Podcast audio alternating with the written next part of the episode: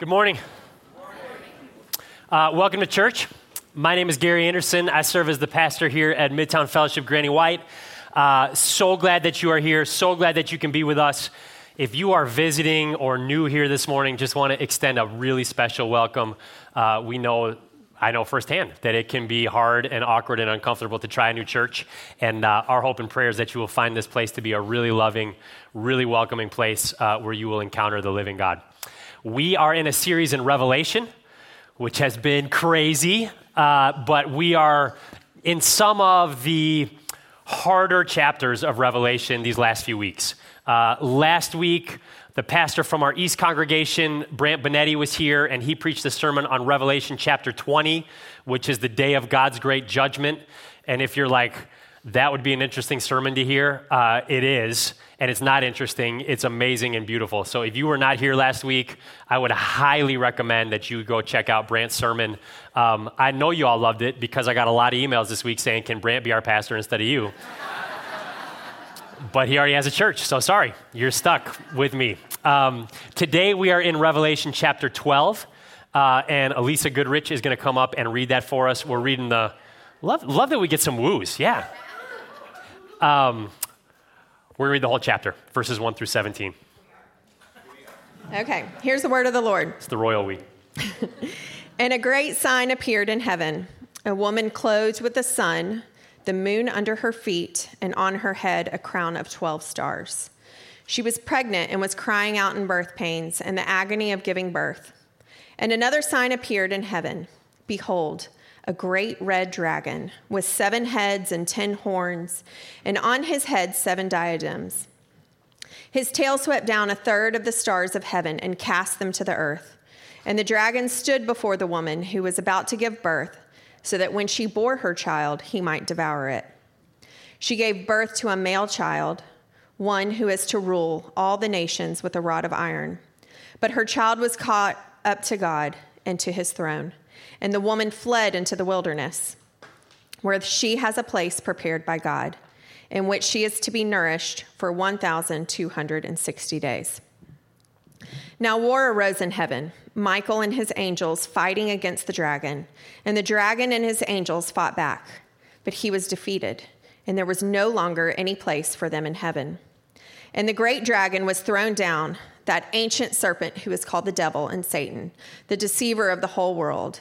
He was thrown down to the earth, and his angels were thrown down with him.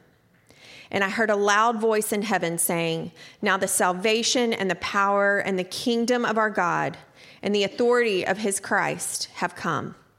For the accuser of our brothers has been thrown down, who accuses them day and night before our God.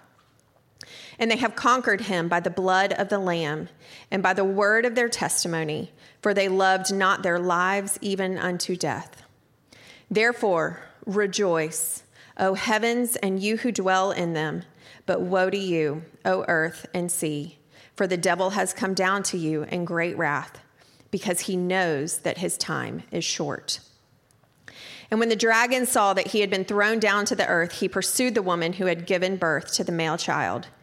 But the woman was given the two wings of the great eagle so that she might fly from the serpent into the wilderness, to the place where she is to be nourished for a time, and times, and half a time. The serpent poured water like a river out of his mouth after the woman, to sweep her away with a flood. But the earth came to the help of the woman, and the earth opened its mouth and swallowed the river that the dragon had poured from his mouth. Then the dragon became furious with the woman and went off to make war on the rest of her offspring, on those who kept the commandments of God and hold, the, and hold to the testimony of Jesus. And he stood on the sand of the sea. The word of the Lord. Thanks be to God. Thanks, Elisa. Uh, I'm going to pray one more time, just uh, after reading God's word, invite him to speak to us through it. Pray with me. God, we now ask that you would quiet our hearts before you that you would turn our attention toward you. We pray, God, as we have brought in here all kinds of cares and worries and frustrations and fears and stuff from the world, that you would allow us to set those aside for this moment uh, and commune with you. I pray that you'd allow us to see you for who you are, to hear your words to us. Uh, and God, we believe that your word is living and active and that it transforms us. And so we pray that this uh, would not just be a moment where we learn some new things necessarily, uh, but that this would be a moment where we are changed and that we leave this place different than we came in because we've had an encounter with the living God. Uh, only you can do that, and we pray that you would. In Jesus' name, amen. Uh, all right, to start out, I want to describe to you uh, a scene from one of the great cinematic masterpieces of the 20th century, the late 20th century. Uh, it starred, I, I, I was going to say the holy trinity of comedians, but that would be very blasphemous for me to say in church. But uh, Steve Martin, Chevy Chase, Martin Short. Yeah, I see the nods. Come on, somebody go, somebody go with me this morning. 1986, uh, the Three Amigos. Yep, I, you know it. So for those who are maybe a little bit younger um, and aren't familiar with this work of art, uh, let me just describe to you one of the um, like most important scenes in the whole movie. So the premise of the movie, The Three Amigos, is these three guys are um, singing and dancing entertainers in silent films in the early part of the 1900s called The Three Amigos. They wear these uh, bedazzled kind of black Western wear with big sombreros. And there is a village in Mexico. It's a fictional village, but it's real in the movie called the Village of Santa Poco. We got a few. We got a few. And the village of Santa Poco is being oppressed uh, by a uh, bandit group of outlaws uh, led by the heinous and evil El Guapo. And they are extracting tribute from the village, stealing things from them, holding them under their oppressive thumb. And a, a woman from the village sees a silent film that the three amigos are starring in. And so she sends a message to Hollywood uh, asking if they will come and help liberate them from the oppression of El Guapo and his men. And the three amigos think that it is an invitation to come act in a movie in Mexico. And so they travel down to the village of Santa Poco. They're welcomed like heroes. They're giving, given a, a movie star welcome, put up in the best uh, places in town, huge festival thrown in their honor, uh, which just further reinforces to them that they are there to, uh, to act in a movie. And so the El Guapo and his men come into the town one morning, and the three amigos ride out to meet them with all the villagers behind them. And uh, just one of the great, again, great scenes um, of cinema, American cinema. They ride up to the, uh, all these hardened, grizzled, murderous men, and, and they say, uh, under their breath, they say, It's a pleasure to work with you. And, uh, and then they start like yelling insults at them, saying, you know, you slime sucking pigs and you something dogs and you sons of a motherless goat. And then the guys are just looking at him and they say again under their breath, he's like, tell us we'll die like dogs. And the guy, El Guapo's like, he's like, tell us we'll die like dogs. And he's like, you will die like dogs. And, and so they say, no, we won't. We'll fight like lions. And then they start riding their horses around in circles, shooting their pistols in the air, but they're blanks, right? Because they think they're acting in a movie, and they just look completely ridiculous. And El Guapo says to his right hand man, These guys are funny, only take out one of them.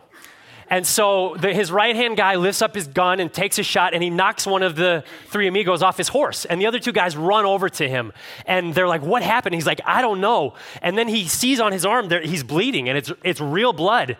And he realizes he's been shot. And so he marches over to El Guapo and his men, and he says, Give me your gun. And so the guy gives him his gun, and he opens up the chamber, and he takes it out, and he goes, Oh, great. He goes, Real bullets. And he goes, you're in a lot of trouble, mister. and what happens next, I'm overstating this, obviously, is one of just one, uh, one of the most beautiful scenes of acting you'll ever see. Because Steve Martin, he's not, he doesn't say any words, but you can see in that moment that he begins to realize that he is wrong about what is happening. And he starts to touch all the bullets on the belt of the guy who's, who just gave him his gun. And he gives him back his gun and he goes, Excuse me. He turns around and he walks quietly back to the other two amigos. And when he gets back to his two buddies, this is what he says He goes, It's real. Guys, it's real. They're going to kill us. And then they all start weeping. They're like, oh, why did I ever come to Mexico and whatever. So if you haven't seen it, great movie. Um, that is a really, it's a genuinely really funny scene. Um, my brother and I, for many years, have used that line in many different situations in life. It's real, guys. It's real. It's preposterous, right? That's partly what makes it so funny. It's preposterous to think that three movie stars dressed in bedazzled Western wear with sombreros could go to Mexico and think they were filming a movie, but actually end up in a real gunfight. But it's also a little bit, um, it also hits a little bit close to home. Because they, they were in a battle and they didn't realize it. And what is true for every one of us in this room is that we also are in a battle but a lot of us don't realize it or we're unwilling to admit it. There is, and this is one of the great truths that the book of Revelation is trying to communicate to us from chapter 1 through chapter 22. There is a cosmic spiritual war going on right now. And what happens in that spiritual realm affects what happens here in the physical realm. There is a world beyond what we can see, touch, taste, smell, and experience. And what happens in that spiritual world affects what happens here in the physical world. There is a war going on, and a lot of us are not willing to admit it. That's what we need to know as we come to Revelation chapter 12. So, as I said, we have been in some of the challenging chapters in the book of Revelation, but as I hope has been the case, it has been for me. Um, even though some of them are hard to understand, um, some of them teach some really hard things, uh, there have still been beautiful truths that God is teaching us as we move through this book. And my hope and expectation is that we're going to find the same thing today as we come to Revelation chapter 12. Before we dig in, I want to do what we're trying to do every week because we cannot we cannot interpret a passage of Scripture properly unless we understand the context that we are coming to it in. And so, I want us to continue to work on our outline of the book of Revelation so that we know where we are as we come to Revelation chapter 12. My hope by the end of this series is that if I snuck into your bedroom in the middle of the night and woke you up and said, What is the outline for Revelation? you would be able to do it on the spot. That would be entirely inappropriate, and I will never do something like that but I just I want us to be clear on what is the arc of what we are being taught here in, the, in Revelation. So Revelation chapter 1, John, vision of Jesus, island of Patmos, send this to the seven churches. Revelation 2 and 3, seven messages to seven churches, which, as we have uh, come to believe and understand, it is not just to those seven churches, it is to all of Jesus Christ Church. This is a revelation for everyone who calls himself a part of Jesus Christ Church. Revelation 4 and 5, John is caught up, caught up to the heavenly throne room, catches a vision of God Almighty seated on the throne. In his right hand is a scroll, it's sealed. Who is worthy to open the scroll? Nobody except the lion of the tribe of Judah, who, when he sees him, actually is is a lamb that has been slain. Clear so far? So that brings us to Revelation chapter 6. And Revelation chapter 6 through 16 is all related. It is all a description of God's judgment on the kingdom of the earth. So we get seven seals beginning in chapter 6. We get seven bowls, we get seven trumpets. They all are representative of God's judgment on the earth. But in the middle of that 11 chapter arc, we get a little break for a mini story from Revelation 12 to 14. And we are in Revelation 12 today. And that little break is the story essentially of Jesus' life. It starts with Jesus' birth in chapter 12. It, uh, it, not just his life, it's, his, it's Jesus' birth and then his return. You get his return at the end of chapter 14. So as we come to Revelation chapter 12, this is a little retelling of the gospel. It is a, it is a reframing, we're talking, we call this series Reframing Reality. It is a reframing of the gospel that we are coming to in Revelation chapter 12. What we are going to look at today is a new take on the Christmas story. It's Christmas in October. I hope you got me something. Probably not. Uh, Revelation chapter 12, in the midst, 12 through 14, in the midst of this arc of, of the, the, um, really devastating descriptions of God's judgment on the kingdom of the earth, we get a little reminder in chapter 12 to 14 of the gospel of Jesus Christ and what that actually means. Several scholars actually say that Revelation 12 is the theological heart of the book. It is the theological center of the book. So we got to keep that in mind as we come to it. And what we learn in Revelation chapter 12 is that what we are used to with the Christmas story the Christmas story uh, raising up thoughts of hope and peace on earth and joy and all that kind of stuff that we associate with Christmas. There's some other things that are happening at Christmas as well that we are not as used to uh, when we think about what we do to celebrate Christmas. Uh, this year, we will be talking about the dragon that is waiting to devour the baby on Christmas Eve. I'm just kidding, we're not. but that's part of the Christmas story. And that is exactly, I love this. This is from Eugene Peterson. It's in his book, Reversed Thunder, which is his um, take on the book of Revelation. This is what he says about Revelation 12. He says, This is not the nativity story we grew up with, but it is the nativity story all the same. Jesus' birth excites more than wonder, it excites evil. Herod, Judas, Pilate, ferocious wickedness is goaded to violence by the life of Jesus. And that's exactly what we're going to see in Revelation chapter 12. So, three things that I want us to learn from Revelation chapter 12. Uh, and like so many of these chapters, time does not permit that we look at everything in here. We'd be till six, here till six o'clock at night. So, three, three main things I want us to take from this. And the first one is something we have already, already talked about. We are in a war we are in a war. And I think at like the base level, this is the main idea of Revelation chapter 12. I think if you don't take away anything else from this message, I hope you do. But it is teaching us that there's a war going on, and whether we like it or not, we are a part of it. So let's, uh, let's meet the main characters and then just talk briefly about what the narrative arc of Revelation 12 is. So we're introduced to three uh, main characters in Revelation chapter 12. The first is a woman. Meet me in verse 1. A great sign appeared in heaven a woman clothed with the sun, with the moon under her feet, and on her head a crown of 12 stars. She was pregnant and crying out in birth pains and the agony of giving birth. So, who is the woman? What does she represent? Now, uh, based on what I just said, and based on kind of what we know about the Bible at a really surface level, when we come to those couple verses, most of us are going to want to say, well, this is Mary. And, and maybe at some level it is, but I believe, and many scholars agree, uh, that this is actually representative of more than Mary. So, for those of you who might have some familiarity with the Old Testament, if you think back to Genesis chapter 37, that is the beginning of the story of Joseph. And if you remember what happens at the very beginning of the story of Joseph, he tells his parents and his 11 brothers about a dream that he had. And if you remember what happens in that dream is he says, I had a dream where the sun and the moon and 11 stars were bowing down to me. And that really ticks his family off. Why? Because we presume that he is the 12th star and that dad is the sun, mom is the moon, 11 stars are his brothers, and they are bowing down to him. And so the, the fact that they're bowing down, that's for a Genesis sermon on the life of Joseph some other day. But what is that picture painting for us? It's, that's Jacob and his 12 sons who become the 12 tribes of Israel, who are the set apart, marked out people of God. So then we come to a woman here who is wearing has the sun and the moon and a crown of 12 stars, and we remember that imagery. And then when we think to the New Testament and the primary picture that God uses in the New Testament to describe his church in relationship to his son is what? The bride of Christ. What most people are going to say, and what I would subscribe to, is that this woman actually represents God's people. The woman represents the, the, the, the set apart, marked out covenant people of God.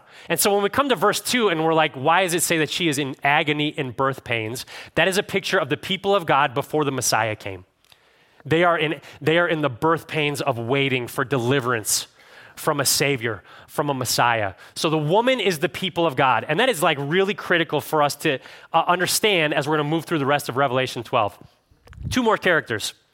We've got in verse 3 a red dragon. Seven heads, ten horns, and on his head, seven diadems.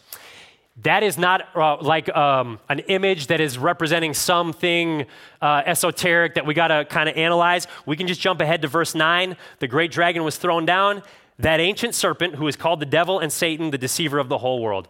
So the red dragon is Satan. Got it? Got it. One more main character male child. Verse 5 She gave birth to a male child, one is to, who is to rule all the nations with a rod of iron, but her child was caught up to God and to his throne. Again, not any really symbolism here. Psalm 2, which since almost it was written, has believed, has been understood and interpreted to be a messianic psalm, which means it was predicting the coming of the Messiah. It says in verse 9 that the coming Messiah will rule the nations with a rod of iron. The male child is Jesus. Okay? So, what is happening in Revelation 12? What is the story that is going on here? So, we've got the woman, the people of God. They're waiting in anticipation for the deliverance of their Messiah. The Messiah is born. In verse 5, we get the whole life of Jesus, the whole incarnation in one verse. He was born to the woman and he ascended to God in heaven. Like, That's the story of Jesus. It's the gospel. This, the deceiver, the adversary, the red dragon was there hoping to destroy the child. He was not able to destroy the child. The woman, God's people, were protected. Concurrently, verses this, the middle part of this chapter, verses 7 to 12, this gives a little more insight into what is happening in the midst of this. And what does it say in no uncertain terms? Verse 7 there's a war going on in heaven. Michael and his angels fighting the dragon. They defeat the dragon. The dragon is sent down to the earth. And hear what God, or actually what the voice says on behalf of God after Satan has been cast down to earth. Woe to you, this is verse 12. Woe to you, O earth and sea, for the devil has come down to you in great wrath because he knows that his time is short. The devil comes down to the earth, goes after the woman, the earth protects her. And then we get down to verse 17, last verse in the chapter. It says, Then the dragon became furious with the woman and went off to make war on the rest of her offspring, on those who keep the commandments of God and hold to the testimony of Jesus. So here's the deal uh, this spiritual war that is going on right now is not like the wars that we are used to here. So, most of our wars we understand to be battle, battle, battle, and then it's over, and the war is over. The way the spiritual war is working is that it, the enemy has already been defeated. Satan has been thrown down. But in God's unsearchable plan, in his sovereignty, in his wisdom that we cannot grasp, the war is over, but the battles are still going on. One day that will come to an end. That's part of the whole trajectory of Revelation. But we have to recognize that we are in a war, that it is going on, that there is something, that there is someone who is out to destroy you. There is someone who is out to destroy me. And we must see that because people who are in a war and don't recognize it are shooting blanks into the air looking like idiots, and then they get shot by real bullets off their horses. We are in a war, and we got to see it. Uh, I believe the year was 2003. Uh, and as I was um, putting this, putting, as I was thinking about this for this sermon, I was like, this is kind of an obscure illustration. But then I realized that it involved uh, the University of Tennessee, and I was like, oh, actually, this may land with some people. Uh, hometown crowd, right? Well, close enough. Uh, in 2003, the University of Miami football team, who I think was ranked 10th, had a midseason game, uh, I think in Tennessee, against the Tennessee Volunteers football team, who I think were ranked sixth at the time. Uh, one of the players for the University of Miami was a tight end, one of the gr- great college tight ends uh, in the history of college football. His name was Kellen Winslow Jr. And he is a very troubled man and has done some really horrific things in his life since that time. But at the time, he was like a college sophomore or junior, maybe one of the greatest tight ends in the country. And during that game, he, uh, on like a sweep play around the outside, he threw a block on a Tennessee volunteer player. And then he hurt him on that block, and he kind of stood over him like posturing after he had knocked him out and, and knocked him to the ground. It's kind of what I do when I block my kids' shots in the driveway when we're playing basketball, just to let, remind them like who who they're playing against and you know keep the pecking order in line. Um, after the game at his locker, one of the reporters asked him, "Did you know that you had hurt that guy that you were standing over?" And he responded very famously. Uh, he used some language that we're not going to use in church, and hopefully not use outside of church. Um, but he said essentially, "Yeah, I know I hurt him." He goes, that's a war out there. He goes, I'm a soldier. And as you can imagine, he was uh, roundly criticized, and that's putting it mildly, for what he said in that moment. For him to compare a game, a football game, to war and call himself a soldier when there are real wars going on, when there are real soldiers out there, the public just lost their minds over it, and rightfully so. He had to issue an apology, um, and he just looked kind of like a fool in doing it. I tell that story very intentionally this morning because I suspect that there are a lot of people who are not familiar with the Christian faith. And I also suspect there's probably a bunch of us in here this morning who, when I say we are in a war, something in you kind of like wants to recoil. Like, uh, that feels a little, Gary, don't you think that's a little bit harsh? Don't you think that's a little bit overstating it? Don't you think that's a little bit offensive? Because there are real wars going on. And actually, like, how poignant a moment to be talking about being a part of a war. I wrestled this week, like, should I really say that? Because it feels, with what's going on in the Middle East right now, it could feel flippant for me to say, hey, we're in a war. But that's literally what God's word says. And here's, here's why I'm actually pretty comfortable talking like that this morning. Because that war that we're watching happen right now in the Middle East, which is horrific, and there are things happening there that, that are so far removed from most of our experiences, we wouldn't even know how to, we don't have a category for it. But that war that is happening right now is simply a physical manifestation of the spiritual war that is going on all around us. And please, I want to be really careful. I, I, am not saying that that war, there are a lot of pastors coming out now saying that's fulfillment of biblical prophecy and that's what Revelation is taught. That's, I'm, I'm not saying that.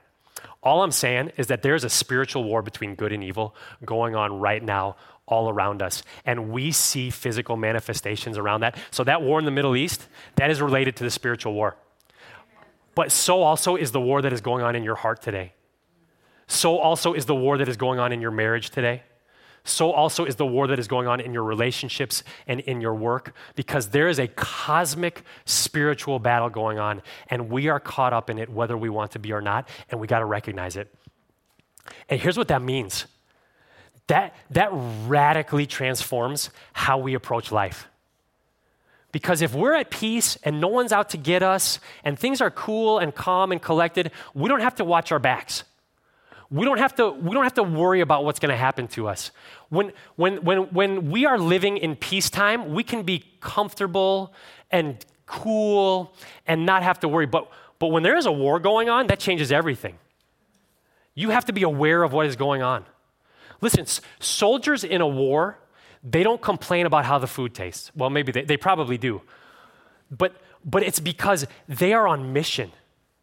It radically transforms how we approach our life. This is not just a, a cruise ship cruise into the end times for those who are followers of Jesus Christ. We are in a battle. And so we need to get up and put on our armor every day and go out expecting that there is something out there trying to get us. And we are part of a greater mission than ourselves, which gives meaning and purpose to our lives that just living for ourselves could never do. Okay. We're in a war. Here's the second thing I want us to draw out of this text we're in a war, and we have a hard time recognizing it because the enemy fights dirty. The enemy fights dirty. And this one, uh, we can, this one just is kind of pretty clear. Skip back ahead with me to verse 9. Who is the enemy in this war? It is Satan, the devil, and his minions. Verse 9 says, The great dragon was thrown down, that ancient serpent who is called the devil and Satan, the deceiver of the whole world. He was thrown down to the earth, and his angels were thrown down with him. Then skip ahead to verse uh, 10, second part of verse 10.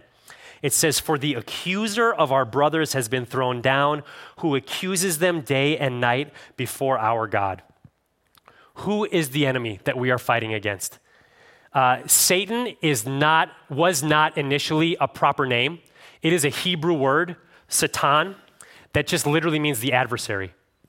Now, it has come to become a proper name, but it just means the one who is against you, the adversary. And what do we know? What does this tell us about the one who is against us? Satan is the deceiver of the whole world, he is a liar. Uh, when it says he's the ancient serpent, what does that bring to mind? Ancient means really old, serpent. So, do we, can we think of a really old serpent? Maybe back to Genesis 3, the one who came to Eve in the garden, and how did he, what did he do? What was his method? What was the way that he enticed Eve uh, and Adam, both of them? And it's the way that he has been tricking people ever since. He lied to them. Did God really say? He is the father of lies. He is a liar. He fights dirty. And what's the last thing that it tells us that he does? He accuses them day and night before our God. So he is an adversary, he is a liar, and he is an accuser day and night. Never stops speaking into our lives, lives, lies, and accusations. And part of the challenge for us is if we don't realize we're in a war, we have a hard time discerning which is the voice of the deceiver and what are the voices I need to listen to. I have two children. Well, I have four children, always have four children. I have two children right now who are playing soccer. And at the beginning of the soccer season, we got an email from their coach or the organization uh, laying out some kind of expectations and what they were hoping the parents uh, basically, here's how we hope you act during the soccer season. And uh, one of the things that they asked of the parents was uh, please don't coach your kids from the sidelines during the games because it really confuses them and it makes it hard for them to hear the voice of who their actual coach is. And I, that's totally true. When you got 40 parents and three coaches, and they're all yelling stuff and where you should go and what you should do, that can be very confusing for children. Uh, the problem is, I know exactly what my kids should be doing at any given time. And so I feel like it's just my responsibility to tell them what they should be doing, whether that's on the soccer field or anywhere else in life. Um, and here's the deal whether you like soccer or not, we are all in a soccer game of life.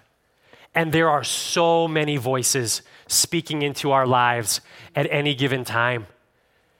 And what is really challenging for us is learning to discern the voice of the, the God who we serve and not all the other lies of the deceiver and the accuser. Here, here, so, so, what I want to try and help us do is parse out a little bit of how we might be able to discern uh, which voice it is that is speaking to us. Because sometimes uh, I, sometimes I'm not even sure. Is this my voice that's speaking to me, or is this Satan's voice that's speaking to me, or is this God's voice that's speaking to me? Um, when you are having a hard time, when you are sad, discouraged, frustrated, disappointed, angry, we all get there at times. When you are in that place and you hear a voice saying to you, you know what would help is just some more Netflix. Or you know what would really make you feel better is to, I think if you bought something else, that might make you feel a lot better. Or when you hear a voice saying, I think another vacation is the answer to your problems. Or maybe just a little bit more porn. Or maybe just pour one more drink. That is not the voice of God your Father. That is the voice of the deceiver. That is the voice of Satan. And here's the thing about what the deceiver does, what the accuser does. He doesn't just tell us what we should do, he tells us who we are. And so when you hear when you when you hear a voice inside of you or coming from outside of you saying, "You've done some horrible things." Actually, that's true. Sometimes he tells the truth because we all have. But when the follow-up to that is, and therefore, who could ever love you? Therefore, you can never show someone who you really are. And therefore, who are you? to be up in church this morning singing to God like you love Him after the things that you have done. Though all those things, lies. Lies from the pit of hell. But we believe them because we have a hard time discerning between is this my voice or is this the voice of the deceiver? And part of how we get better at hearing God's voice is spending a lot of time in this book. Because when you learn how he talks to you, it helps you to recognize his voice amidst all the parents, all the coaches yelling at you from the sideline. That's the voice that I need to listen to. We are in a war, and the enemy fights dirty. And here's the last thing that I want us to draw out of this passage, um, and I'm going to qualify it, so wait till I get to the end. God protects those who are his. Through suffering. God protects those who are His through suffering. So, uh, the clear message of Revelation 12 is that there is a war. Uh, the war has been won, Satan has been defeated, but he still has some power, he still has some dominion for a short time. Literally, it's in the text. And we are at war with him. The war is won, okay? There's tons of hope in that. There's tons of promise in that. And in the midst of the battles, between now and when the war is finally put to an end, in the midst of the battles, the promise of Revelation 12 is that God protects his people. And how does he do that? It says it twice once in verse 6 and then again in verse 14. Remember, the woman represents the people of God. Verse 6 And the woman fled where? Into the wilderness, where she has a place prepared by God in which she is to be nourished for 1,260 days. Skip ahead to verse 14. Dragon is banished back to earth. But the woman was given two wings of the great eagle, so that she might fly from the serpent into the where? The wilderness, to the place where she is to be nourished for a time. The clear teaching of Revelation 12 God protects his people where? In the wilderness. And for those of us this morning, like me, who are like outdoorsy people, I think we're like, that sounds great. especially if you work in an office and you're like, I love being outdoors. I love hiking and camping. Outside is where I really can connect well with God. And I think it wouldn't be hard to catch visions here of um, being nourished in the desert. I mean, that's like five star resort in Mesa or whatever with spa treatments and uh, farm to table food. And like, yeah, that's the kind of protection I'm looking for. But if we know the arc of Scripture, we know that the, the wilderness is a huge theme, going all the way back to the, the book of Exodus, actually back to the book of Genesis, but it really gets, really gets fleshed out in Exodus. Here's the deal one of the three major themes of the book of Revelation, and this is kind of the first time we've really hit on it in the series, one of the major themes of the book of Revelation is the end times Exodus for the people of God. So if you know what happened in the book of Exodus, God delivered the Israelites from slavery in Egypt. It is one of, it is not one of, it is the controlling picture and narrative of the Old Testament. And it was a precursor to what Jesus was going to do, what God was going to do through Jesus to deliver his set apart, chosen people from slavery to sin. How did God deliver his children from slavery in Egypt? How did he deliver them from oppression underneath Pharaoh and the Egyptians? What did he do? He took them where? To the wilderness. And was that 40 years of spa treatments and beautiful mountain hikes? It was 40 years of hard labor. It was 40 years of frustration, disappointment, fear, sickness, questioning, doubting. And yet, at the same time, what does God say about the time of the Israelites in the wilderness? It was the time that He was with them every step of the way. He led them by fire at night and by a pillar of cloud in the day. He provided water out of the rock. He provided manna from heaven. He provided quail for them to eat. It was the time of maybe the most intimate communion that the nation of Israel had with God. It was a time of trial and testing and suffering, and it was also the way God delivered and protected them. And I'm not sure that there's any text in Scripture, there might be, and I just don't know of it, that parses that out more clearly than what is one of my favorite passages. And I know you're like, oh, every one of them is your favorite. Um, this is Revelation, or excuse me, wow, Deuteronomy chapter 8. It says, and the, the Israelites are about to enter the promised land. And God is like, it's about to get really good. And I need to explain to you what just happened over the last 40 years that you were in the wilderness. And this is what he says You shall remember the whole way that the Lord your God led you these 40 years in the wilderness. And that does not mean remember which places you went to. That means that I was with you the entire time. That he might humble you, testing you to know what was in your heart, whether you would keep his commandments or not. And he humbled you and let you hunger and fed you with manna, which you did not know, nor did your fathers know, that he might make you know that man does not live by bread alone, but man lives by every word that comes from the mouth of the Lord. Your clothing did not wear out on you, and your foot did not swell these 40 years. Know then in your heart that as a man disciplines his son, the Lord your God disciplines you. So you shall keep the commandments of the Lord your God by walking in his ways and fearing him. For the Lord your God is bringing you into a good land. God protects his people from the battle, but the way that he does it is through suffering. And that stinks. because here's what I think that means it means that whatever wilderness you might be in this morning, when everything inside of you wants to be like, Where are you, God? What kind of God does this? When are you going to get me out of this? Why are you doing this? The truth of Revelation chapter 12 is it might be that God is using that very thing to protect you from things you don't even know about. Your financial struggles might right now, they might be the result of your bad decisions and at the same time, they might also be God's gracious hand in your life, teaching you something you would have never learned otherwise and drawing you closer to Him.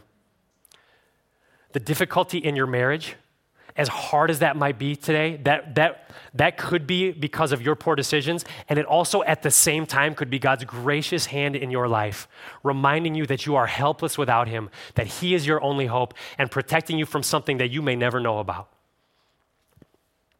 your sickness today, your, your cancer diagnosis, whatever else your body might be doing that is so contrary to what you want it to be doing, that could be God's gracious hand in your life, drawing you to Himself, revealing himself to you in ways you would never see him otherwise, and in some mysterious way, protecting you from the spiritual battle that is raging on all around you.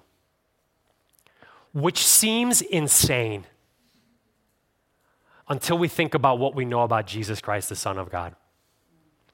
Because if, God, if it is true, no, not if it is true, because the reason we know that it is true that God delivers and protects his people through suffering is because we see it in Jesus Christ. There was somebody else who had to go to the wilderness besides the Israelites. After Jesus was baptized, God is like, This is my guy. This is my beloved son. In him, I am well pleased. Listen to him. And you're like, All right, it's go time. And Mark tells us the very next thing that happened was the Spirit drove him to the wilderness. The literal Greek translation is it threw him into the wilderness. And what did he do in the wilderness? He did battle with Satan. So that you and I could go to the wilderness and not have to battle with Satan, but be there protected by God, just as God does for the woman here in this passage. And three years after that, approximately, Jesus Christ was nailed to a cross. His blood flowed freely, and it was real. It was real, guys. The blood was real. And in that moment, when he cried out, My God, my God, why have you forsaken me? He went to the spiritual wilderness so that you and I would never have to go there. Because Jesus experienced separation from God, because he experienced the spiritual wilderness, for those who are covered by his blood, we, uh, we don't ever have to worry that we will ever be separated fully from God.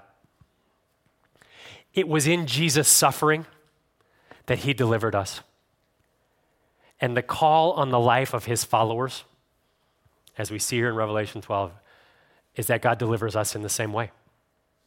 Now, you know, we're not, we're not quite at the end of the book. And so just like keep in the back of your mind that it's not always going to be like this. There's a new heavens and a new earth coming. We have a vision of the shore that allows us to go through whatever it is that God gives us in this life because we know this life doesn't have the last say. This battle does not have the last say.